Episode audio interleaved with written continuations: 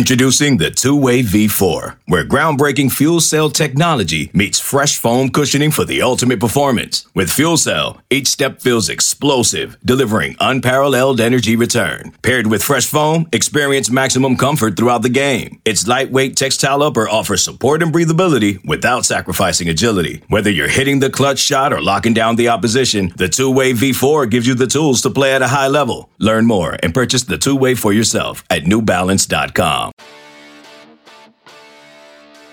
Welcome to another podcast from InsideCarolina.com, the independent voice of UNC Sports. Brought to you by JohnnyT-shirt.com, the go-to provider for all your Tar Heel gear.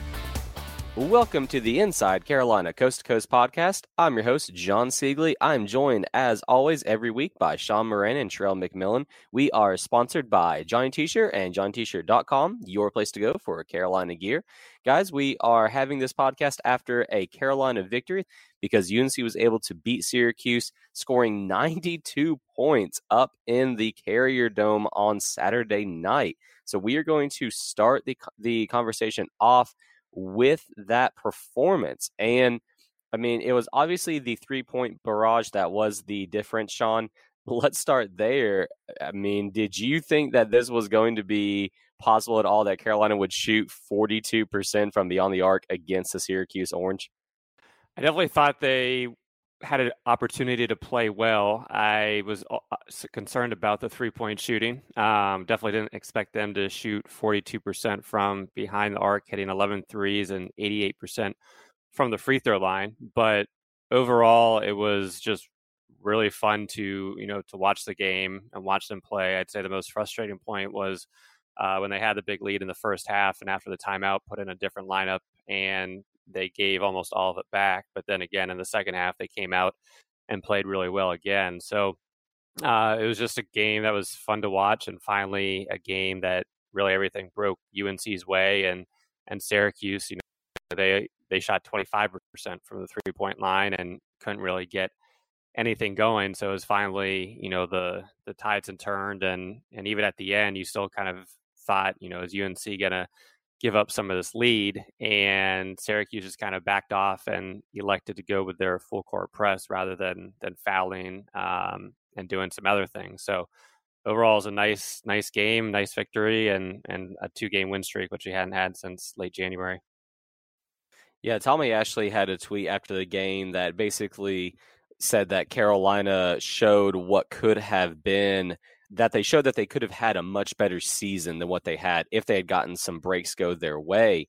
And Sherrell, when you're looking at this game in Carolina, their two most important players on offense both turned in great performances Garrison Brooks and Cole Anthony. Meanwhile, they had one other player step up. In this game, it was Christian Keeling. I mean, that is the recipe for success this year for the Heels, but unfortunately, they have not been able to find their rhythm just due to a wide variety of factors. So when you were watching this game and seeing Garrison kind of dominate down low and then Cole Anthony hit those threes, did you get the sense of just, man, what could have been for Carolina this year? I think from the standpoint of Cole Anthony being injured, yes. Because, I mean, to a T, you know, back in October, if you said, what's the one thing that can't happen in North Carolina for them to have a successful season, it would have been Cole Anthony being injured. So, like, you know, and that happened and he missed a lot of time. So to me, that's the only that's the real big thing to me that that impacted exactly how the season went. You know, to some degree, you know, you know, Brandon Robinson missed uh, what five or six games and uh, a couple of others. But I think to me, if you boil it down to one thing, you can't have your best player miss 11 games and expect to you know have the season that you wanted. Um, but at the same point, at the same time, like you talk about, you know, the breaks go their way. You kind of make you have to make your own breaks at some point. And the other teams, it's not like Carolina, you know, just you know they didn't have own goals out there basically. Well, I'll take that back. To some degree, they did, but the other teams had to take advantage of it in order to win. So the other teams, you know, they they made their own breaks. When you go through that stretch of all those heartbreaking losses, the teams made shots. You know, whether they were wide open or not, they still have to make them. You have to make your own breaks. And I think Carolina could have done a, a little better job of that. You know, just if they split some of those games, you know, we're having a different conversation now. Um, but yeah, it's, to me, it all goes down to Cole Anthony's injury, and even um, he missed 11 games. You know, there were two games that he played in that you could tell he wasn't 100%. So for all intents and purposes, there were 13 games where Cole Anthony wasn't healthy between the end of November um, and then when he came back against Boston College uh, at the end of January or early February. And you just can't have that and, and be successful even in a down season in the ACC. And the offensive struggles were really there even when Cole came back. And I think that just had a lot to do with him not being 100% healthy, like you mentioned, Sherrell, and also just the offense not knowing how to play with each other because you saw a lot of uncharacteristic in a, in a Roy Williams style offense. Those one on one isolation plays, um, players were taking probably really bad threes or pull up shots that they shouldn't make. But last night, I think that was much more of the quote unquote typical offense because you had 25 assists off of 33 made field goals. And I think that's probably something that uh, Roy Williams will be most pleased about after this game. So, you know, as Carolina kind of ends their season coming down the stretch here, I mean, they beat NC State, they've, they've now beat Syracuse, they had that super long losing streak. But are they finding their groove a little bit, Sean? And I mean, how do you think this bodes for their final two games against Wake Forest and then against Duke and entering into the ACC tournament? Yeah, I mean, I think one thing you, you, mentioned the first question about the zone defense and how that would, you know, especially the three point shooting. I, I do think going against the zone obviously helped. Um, I think for Cole Anthony, you know, he didn't have somebody dogging him, you know, from the time he crossed the half court line. So he was he was able to get in rhythm from the three point line. He was able to kind of pick his pot uh, spots as a passer. They did a really good job in terms of getting into the middle of the zone, whether it was Pierce or even even Leaky in the second half, and then you know they're also able to dump it down low to Garrison Brooks for um, highly effective shot. So I thought the zone defense helped uh, yesterday in terms of the lack of pressure on the ball handlers. Uh, but in terms of, of how this really shapes up for the the next two games, I think you know Wake Forest, hopefully a potential revenge game, and then getting the chance to potentially get revenge against Duke. Overall, it was their best ACC game. They scored 1.31 points per possession, which was even higher than the Miami game. Um, and overall, you had you know, usually you're talking about one or two players getting an offensive rating over 100, and they almost had the whole team uh, do that yesterday. Justin Pierce had a 99 rating, but you know, you had Brooks, Cole, Leaky, uh, B. Rob, and Keeling. So it was the first time that Brooks, Cole, Leaky, and B. Rob had gotten uh, offensive ratings over 100 altogether. Uh, they had the Notre Dame game, and that was, I think, it on the year. So going back to the injuries, it helps just to kind of have a full stable of uh, players. And, you know, I think the next two games will be fun to watch. And it's a little disappointing that we didn't get to see this team, you know, play this way uh, and, and play healthy um, for the start of the year because I think they could at least been in the mix for, you know, a six to six to eight seed in the NCAA tournament. Yeah, a friend texted me after the game was like, this is what Carolina basketball looks like. And uh, it was the first time in a while. You know, they've played they've played well. So I wanted to go back to two things. So they they've played well in stretches, and I think a part of the problem was they had just figured out how to play without Cole Anthony when Cole Anthony came back, and so it, it the, the timing wasn't ideal because you know they had blown out Miami, they had gone to NC State, they had manufactured offense, they were you know kind of bludgeoning people in the paint and Leaky was being very careful with the ball, and Keeling was making a couple shots, and Robinson was making a couple shots, and Garrison was just doing his thing. So they had figured out that's how you know they were going to win without Cole Anthony, and he comes back the next game, and so then the schedule you know got tougher. Well, they lost against Boston College his first game back, and then they had Florida State, and then they had Duke, and, and the schedule got a little tough there, and so it took them a few games to say, okay, we figured out how to play without Cole. Now, how do we figure out you know, to play how we were playing without Cole with Cole, if that makes any sense. And I think we're finally the last couple of games starting to see, um, like Sean said, what the team would have looked like had everybody stayed healthy, healthy the entire year. Like everyone is starting to play some of their best basketball, or I should say, most of the people are starting to play their best basketball. For me, nothing they did against Syracuse looked fluky. I mean, even against Duke, I thought it was a lot more of effort and, and pushing the ball and getting out in the open court versus this game was just kind of surgical in that the ball swung from side to side. They made open shots when they had them. They grabbed offensive rebounds when they needed to. They made their free throws. Like to me, it, it was just it was everything that you'd been hoping for. We talked about them playing a complete game. It was as complete, um, you know, save that four minute stretch at the end of the first half um, as, as they played since Duke. And really, to me, probably better than Duke just because um, of how so many people stepped up at different times. And then Cole Anthony, to me, I mean, I, I thought that was his best game. He just looked super smooth and in control. And like Sean said, it's got, probably because he didn't have people, you know, picking him up full court and having to expend a lot of energy that way. So um, it's coming at the right time. But you know, the last time they won two games in a row, which was Miami, NC State, and we thought they had a beatable opponent at home who was in the lower half of the ACC. It was Boston College then. Now it's Wake Forest. Um, you know, they didn't play well and they lost. So um, hopefully they've learned from that, and we'll we'll see what happens on Tuesday in terms of, of Cole Anthony going seven for eleven, not sure we'll we'll see that again. But I thought he was feeling very confident from three, and there are a few times where I thought he might take a heat check three, and he decided, to, you know, I'm sure he thought about it, but he decided to work the offense and probably ended up with a pretty good good shot, uh, either from you know Brooks or somebody else. You know, he had uh, seven assists, two turnovers. I thought there was several times where uh, he had a really nice pass and somebody else just didn't convert. So he could have easily had eight or nine assists. And I think that's been one of uh, the deficits on him is is has been his assist to turnover ratio. So it was nice to see that. I mean, even NC State, he had uh, five assists and and five turnovers. So he's able to to bring that back down. And even though he wasn't really attacking the basket uh, just did a very good job running the floor and and determining the the pace of play. You know, part of that probably on the other side, he's going against another freshman and Joe Girard, who he knows from New York and knows from the AAU world, and he probably doesn't think Girard is in his level. So I'm sure that also gave him confidence in terms of thinking he is that much better than the opposing player um, in terms of his overall gameplay yesterday. So let me take a very quick commercial break before we wrap up the talk about Syracuse. And I'm going to talk about our longtime friends, Johnny T-Shirt and JohnnyT-Shirt.com. You hear us talk about them on every Inside Carolina podcast, and there is a very good reason for that, is because they are the absolute best place to find your Tar Heel gear.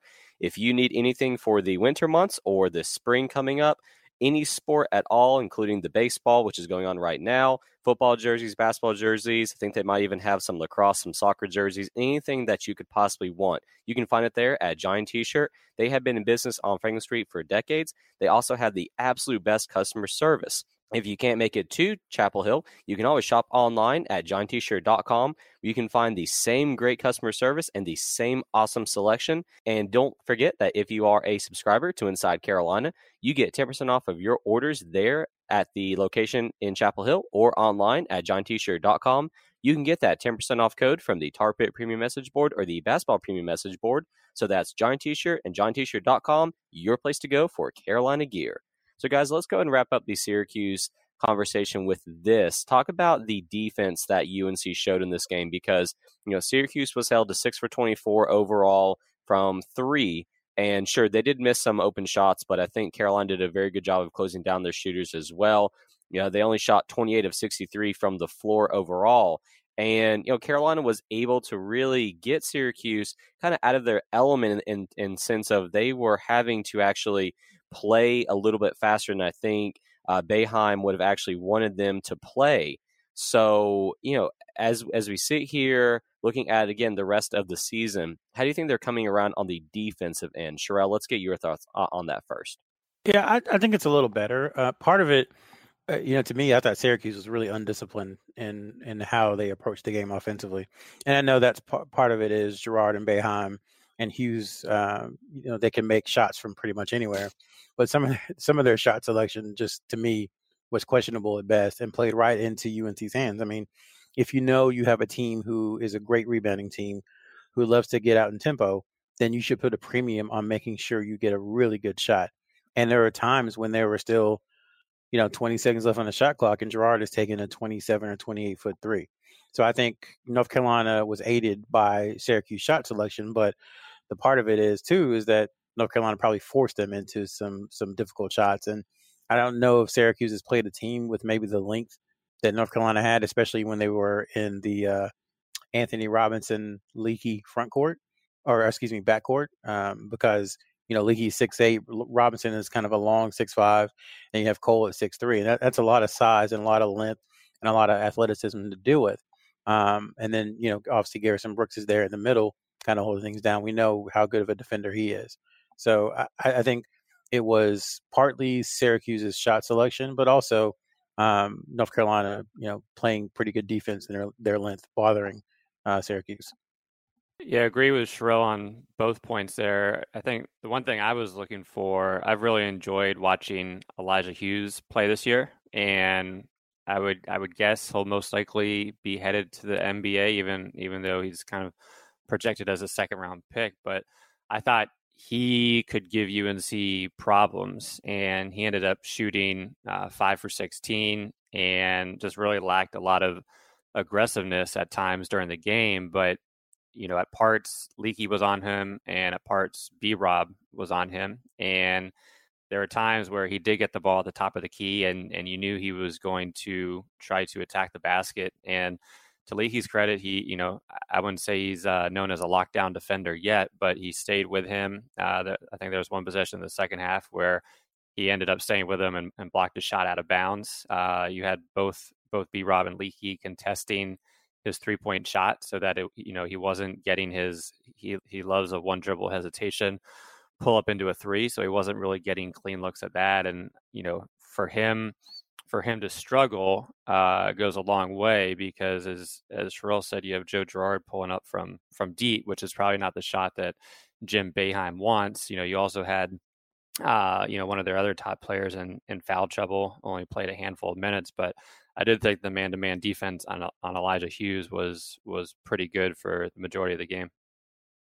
Good deal, guys. All right, let's go ahead and end the talk on this matchup between UNC and Syracuse. But I'm just curious if you guys saw the tweets that went out that ESPNU was airing a replay of a pretty famous matchup between Carolina and Syracuse back from 1987. Did you guys watch that one by any chance? Uh, nope, I, I did not. Were you able to catch it, Sherrell? I, I wasn't. Was that the uh, Elite Eight game? No, that was actually, I think it was the first game of the season when Syracuse oh, was number okay. one. Gotcha. Okay. Yeah. No, I didn't see that one. Carolina played without Reid. Yeah, it was uh, on ESPNU. It was kind of cool. I saw a couple of the UNC Twitter accounts tweeting it out. I think they aired it like just in the middle of the day. And, you know, seeing uh, Boeheim much younger, and then, of course, Dean himself on the sidelines, just uh, it was a really cool game to watch to see that, you know, this is a rivalry that has gone back decades. And it's kind of underrated in the grand scheme of things. But let's go ahead then and switch focus over to kind of the general ACC talk, guys, because this has just been a crazy year overall. We've said it a bunch. And I think it's kind of a, a common thought now that this is just not a very good, good college basketball season. On Saturday alone, there were a bunch of upsets. TCU beat Baylor. Um, Clemson beat Florida State. And then, of course, the one that Carolina fans probably enjoyed the most, Virginia was able to beat Duke. So as we sit here on Sunday morning, I'm looking at the ACC standings. And Florida State is still number one overall, 14 and 4. Then Louisville's right behind them, 14 and 4. And then Virginia and Duke are 13 and 5. And the next closest after that is a bunch of teams tied at 9 and 9. So, I mean, you know, we're two games away, guys, from the ACC tournament starting is there anything that, that you can kind of say is a definite right now when it comes to ACC basketball during this season? Well, I think you know you, you hit it on the head. It's it's been a down year in college basketball, and you look at the ACC, and you have a team such as Virginia that is challenging for the conference title, and then you go out to the West Coast, and you have a team UCLA that UNC beat fairly handily, um, as well as Oregon, and UCLA is now I think, on top of the the Pac-12 conference. So, um, you know, overall, a lot of a lot of not very good basketball going on throughout the throughout the coast. But in terms of the ACC, yeah, you mentioned the the four teams, and I still think it's crazy that Virginia is even in this discussion. Um, you know, watched the majority of their game yesterday, which was extremely difficult. Uh, thought it'd be first to fifty to win that game. Uh, I think I think Duke did make it to fifty first, and then uh, Virginia came down and, and scored. Of course, you know, going against UVA, Duke did not hit the shots that they they were hitting against UNC. But it, you know, it kind of goes to a question, and I, I brought it up to Ben and Terrell earlier this week of, you know, why is you know mo- why is not pretty much any, every coach in America trying to play this pack line D?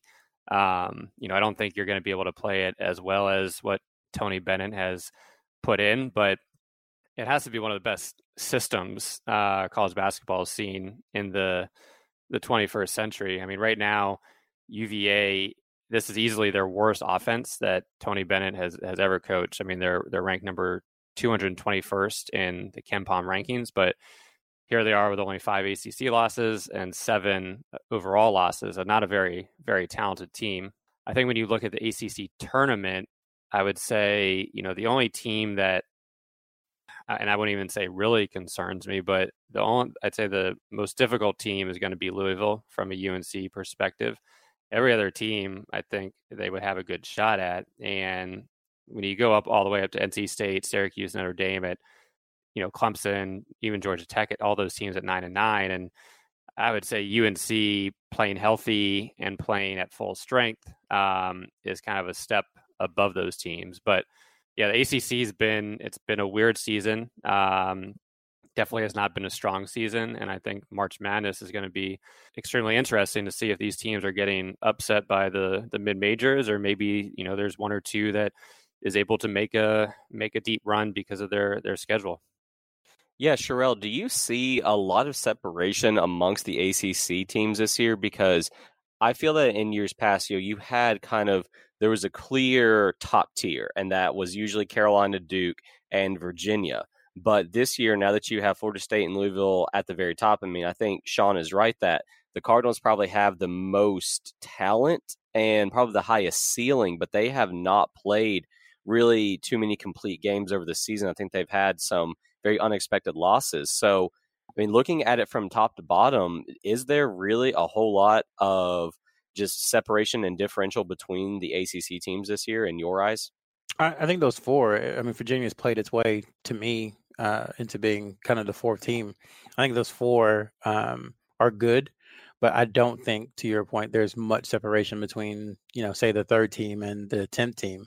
Um, granted, they have better records, so there's separation that way. But I think if you put them on the court for one game, uh, you know, I wouldn't feel particularly confident this year about what the outcome was going to be. Like you're telling me that if somehow North Carolina gets to say Thursday of the ACC tournament, whoever they play isn't going to be like, oh my gosh, you know, this is the team we had to play on the uh, in the court in our first game. Um, so uh, in that aspect, I, I think um, there's not much separation. But as far as how their seasons have gone, yeah, I think Florida State, Louisville, Duke, and now Virginia are, are kind of head and shoulders above the rest. Um, you know, once you get to the NCAA tournament, you know, it's a it's a one game sample, anything can happen, all that good stuff. But I, I do think, and and maybe folks don't want to hear this, but I do think Duke has um, the ingredients I would look for more so than other teams when it comes to the NCAA tournament, just because they have an experienced point guard and they have a big guy who they can throw the ball to, and he can go get them 30 points if they need to, and everything else will kind of pivot off of that. Um, you know, I, I have some questions about Florida State and their ability to score and then playing away from home and, and, and those things. I think Louisville is a good team, and I think Virginia just doesn't have enough offense.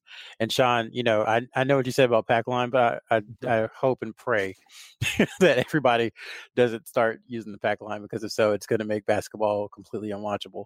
Um, amen. Uh, even, oh my though, God, amen. Even, even though, uh, and you know, this is a conversation to have, you know, maybe over the summer you know, start throwing out hypotheticals. But I think more than anything, fans like winning. So to me, the the how you win shouldn't matter as long as you do. Even though I personally don't like to look at that style play. Um, so you know, we'll we'll see what happens. But anyway, that was that was a quick aside. But yes, there's not as much separation as far as like how good the teams are, who can beat who. I think in the ACC this season, but at the same time, I do think those four have kind of differentiated themselves from the rest of the conference.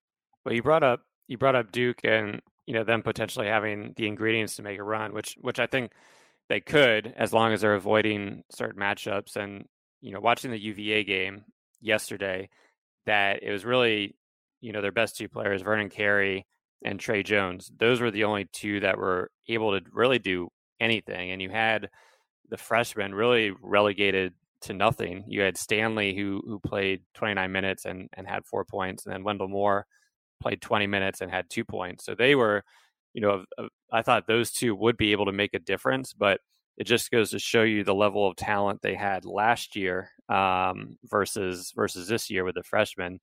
And then you get down to to Matthew Hurt, and I know there's a good thread on the the message boards this week in terms of how a lot of the the top freshmen had been doing, especially the ones that UNC was interested in. And once again, Hurt got the start and was basically rendered useless going against Diakite, where he was too weak and slow to get by him on the perimeter, and uh, you know only was able to get off one three point one three point field goal. So you know here's a guy that was five star status. Roy went after him pretty well and or pretty hard, and he just has not been able to find the groove at all this year at Duke, and most likely. I would say he'll be returning for for a second year. All right, good stuff, guys. Let's go ahead and wrap up the ACC talk with that.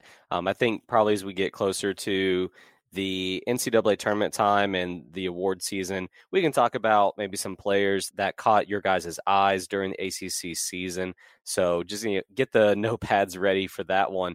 But for now, let's go ahead and take our last commercial break. And when we get back, going to discuss a topic that kind of set the message board on fire a little bit uh, over the last couple days. So stay tuned. We will be right back after this. This episode is brought to you by Progressive Insurance. Whether you love true crime or comedy, celebrity interviews or news, you call the shots on what's in your podcast queue. And guess what? Now you can call them on your auto insurance too with the Name Your Price tool from Progressive. It works just the way it sounds you tell Progressive how much you want to pay for car insurance, and they'll show you coverage options that fit your budget. Get your quote today at progressive.com to join the over 28 million drivers who trust Progressive. Progressive Casualty Insurance Company and Affiliates. Price and coverage match limited by state law. And we are back with the Inside Carolina podcast. John Seiglie here with Sean Moran and Sherrell McMillan. Guys, let's wrap up the podcast with this former UNC recruit Greg Brown, his father, recently did an interview. I believe it was with the Michigan Insider, if that's the website I'm looking at here, where you know, Greg Brown is down to five schools Memphis, Texas, Kentucky, Auburn, Michigan, UNC. Obviously, obviously is, is no longer recruiting him, but uh, still brought up North Carolina in this one. So, Sherrell, I'm going to give you the floor here. Can you kind of provide a brief summary of what uh, Brown's father said about Coach Williams and the Tar Heels? Uh, so, before we do that, let's do a quick retrospective about everything that happened. So, North Carolina watched him one summer, were really interested. Um, they liked him, and then basically nothing happened for about six or seven months. And then Roy Williams took a trip, uh, I believe it was January of 18, um, down to Texas. And soon thereafter, uh, Greg Brown got an offer. Or excuse me, it was January of 19, excuse me. So this is all last year. Um, about a month and a half later, Brown visited for the Duke game. And Greg Brown Sr. gave the most compelling, um, you know, red meatish to the fan base interview I think we've ever had on IC. Just absolutely raving about North Carolina, raving about the atmosphere, talking about the connections. You know, he played for Mack Brown. Uh, Greg Brown Sr. played football for Mack Brown at Texas. You know, they were family friends with Rasheed Wallace. There were all these connections, and he talked about how hard it was to, you know, going to be the top North Carolina, et cetera, et cetera. And then, you know, he put out a top 10 list, and um, there are some schools there that North Carolina doesn't typically, you know, compete against on the recruiting trail. Um, and then it seemed like every time, you know, we asked him, there hadn't been much contact with North Carolina.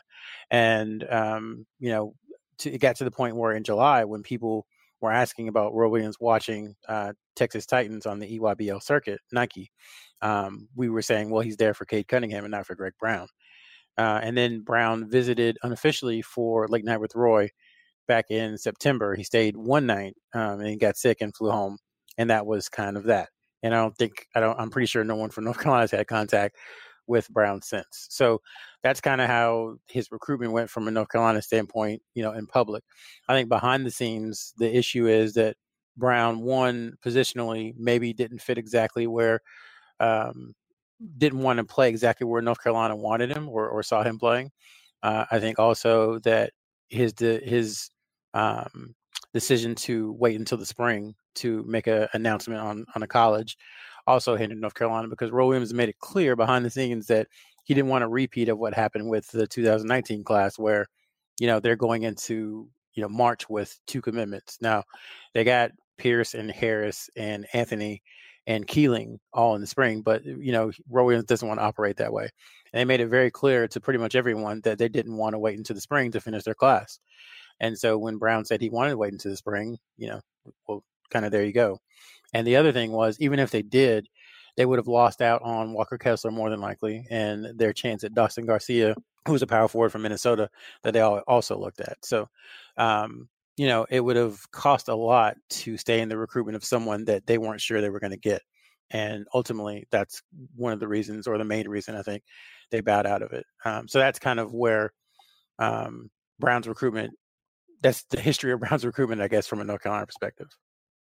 Yeah, Sean, have you ever or can you ever recall a parent of a player just kind of going in at a school and a coach basically without prompting uh, like Brown did in this situation? I'm sure I've seen it a, few times. Um, I don't think anything to this extent. However, I think it was just a few weeks prior. There was another Greg Brown article, and he uh, the, the father made some of the similar mentions. I don't think he went into as much detail or as much hate in in those quotes, but there was, um, you know, a few statements about the lack of UNC's effort or recruiting, um, and they could have had Greg Brown. So haven't haven't really seen anything, especially lately, and especially anything regarding regarding North Carolina. But uh, you know, I mean, it would be it would be nice to envision him running the floor in the fast break, and he's easily the most athletic player and and high flying wing in the in the current uh, high school class. So you know, it would be fun to imagine him throwing down alley oops and, and dunks on the break. But even back uh, the last time I interviewed him was in April of uh, the Final Four during the uh, one of the USA basketball events that they they had in Minneapolis, and even at that point, uh, kind of behind the scenes, it had seen it had seemed as though UNC had already trailed off uh, a lot, which you know, had me thinking back to his father's quotes, and I was curious about that. And I, I would just add that the first time I talked to uh, Brown Senior was it's been a couple years ago, and I know the interview. I, I'm not trying to defend what he's saying, so please don't interpret this as me taking his side, you know, over Roy Williams or anything. Um, but you know, the first time we talked to him, he was talking about. Uh, uh, some kid from ninth grade when when Greg was in ninth grade and how he wanted to bust his we'll say behind. He chose another word, but how he wanted to bust his behind because they want to be the best and they want to beat the best. And um, so to me, the interview wasn't that surprising because that's how he always talks. Uh, you know, the the specific words were a little probably extra, um, but I, you know, when it's wrapped up in positivity, which is what we got uh, back in, I guess, a year ago after the Duke game. You know, that is, it, it sounds great to the fan base. When it's kind of wrapped in negativity, I could see how it would ruffle the feathers and, and rub people the wrong way. Um, but I, you know, it is consistent. I will say that it's not, it's not like he just all of a sudden decided to start talking this way specifically about North Carolina. Just who he is. He believes in being blunt and direct, um, and and that's why it came out the way it did. So it's not it's not anything I would say specifically Carolina. He just talks that way about pretty much everything because he's a passionate dude. Now he probably could have, you know, done it a little differently, but then if he did it a little differently, he wouldn't be himself. So um, that's why it, it, was delivered the way it was. And again, I'm not taking his side or anything, just kind of explaining the particular behavior to you. I think recruiting is just something that it can ruffle people's feathers. I mean, it's like you said, Sherrell, UNC was not really in a position to wait on Brown's timeline. And, you know, I think that that's kind of fair as long as everyone's upfront with each other. I mean, Brown said he's not going to make a decision, and UNC said, well, we can't really wait because then we're going to miss out on other guys. And that's just the nature of recruiting in general. So let's kind of, I guess, wrap it up with that. Um, talking about recruiting moving forward. I mean, Sean, do you think that this is something that Roy Williams and his staff may have to address with future prospects? Or is this kind of something that, you know, it's it's a blip, message boards eat it up, fans get all irate, but then in the grand scheme of things, it really is not going to make, you know, a real noticeable impact moving forward. Yeah, I think in the long term it, it won't make a difference. I think in the short term, uh, it could most likely be be easily explained. And and usually, when you go through a recruitment, um, you know, UNC comes out pretty well, even when they don't get the guy. And all you have to do is go back to one of Jaylen Brown's interviews that was floating around during the All Star weekend in terms of, uh, you know, how how much he he thought of Roy Williams after the recruitment, even though he didn't go there. So I think in the long term, it's just a, a blip. And you know, the funny thing to me was he did mention, I think it was the director of recruiting, which is Kendall. And I think overall in the recruiting sense, uh, that position just kind of continues to enhance what UNC is doing and gives UNC kind of a an extra layer of being able to kind of reach out to these kids and and um, kind of touch base with them. So that, that, the little quote about the director of recruiting kind of caught my eye, and I think it just um, you know was very smart on on UNC's part to to hire Kendall for that spot, and looking forward to seeing you know seeing how much he can help the program with recruiting. The answer is no. They they don't have to address it. There, there's no. For one, that's not how they do things. Two, why? I mean, we're talking about Greg Brown, who is a, a very good player, who's going to be in college for one year and then go to the NBA. So, what possible ramifications that would come from, you know, Greg Brown Senior thinking that North Carolina didn't recruit his son the hardest? Maybe if there he has another son or, or a cousin or something, is the only way that would ever hurt, hurt North Carolina. So, I mean, I, I think that's pretty immaterial. And you know, they signed a, a top three recruiting class, and they have you know two really good post players coming in, and they have a really good point guard coming in, and a really good combo guard coming in, and a really good uh, wing coming in. So uh, you know the whole they can't recruit thing is you know that's kind of where he lost me a little bit. The the rest of the behavior I think can be explained by circumstance and by how how you know how he is and and who he is and how he likes to do things, which is his prerogative. But when you start saying stuff like they can't recruit, I'm like, well, just just look at the you know, Nassir Little and Coby White and Cole Anthony and Armando Bacot and Caleb Love and Day'Ron Sharpe and Walker Kessler. So it's like, you know, let's if you're going to have criticisms, let's be truthful in the criticisms. Very well said, guys. I think we can go ahead and wrap up the podcast with that. Appreciate you guys speaking with me on this Sunday and hope that you both have a great rest of your weekends. Sounds good. Thank you, John. Thanks for listening to another podcast from InsideCarolina.com. Brought to you by JohnnyT-Shirt.com. Where to go for your next Tar Heel gear purchase.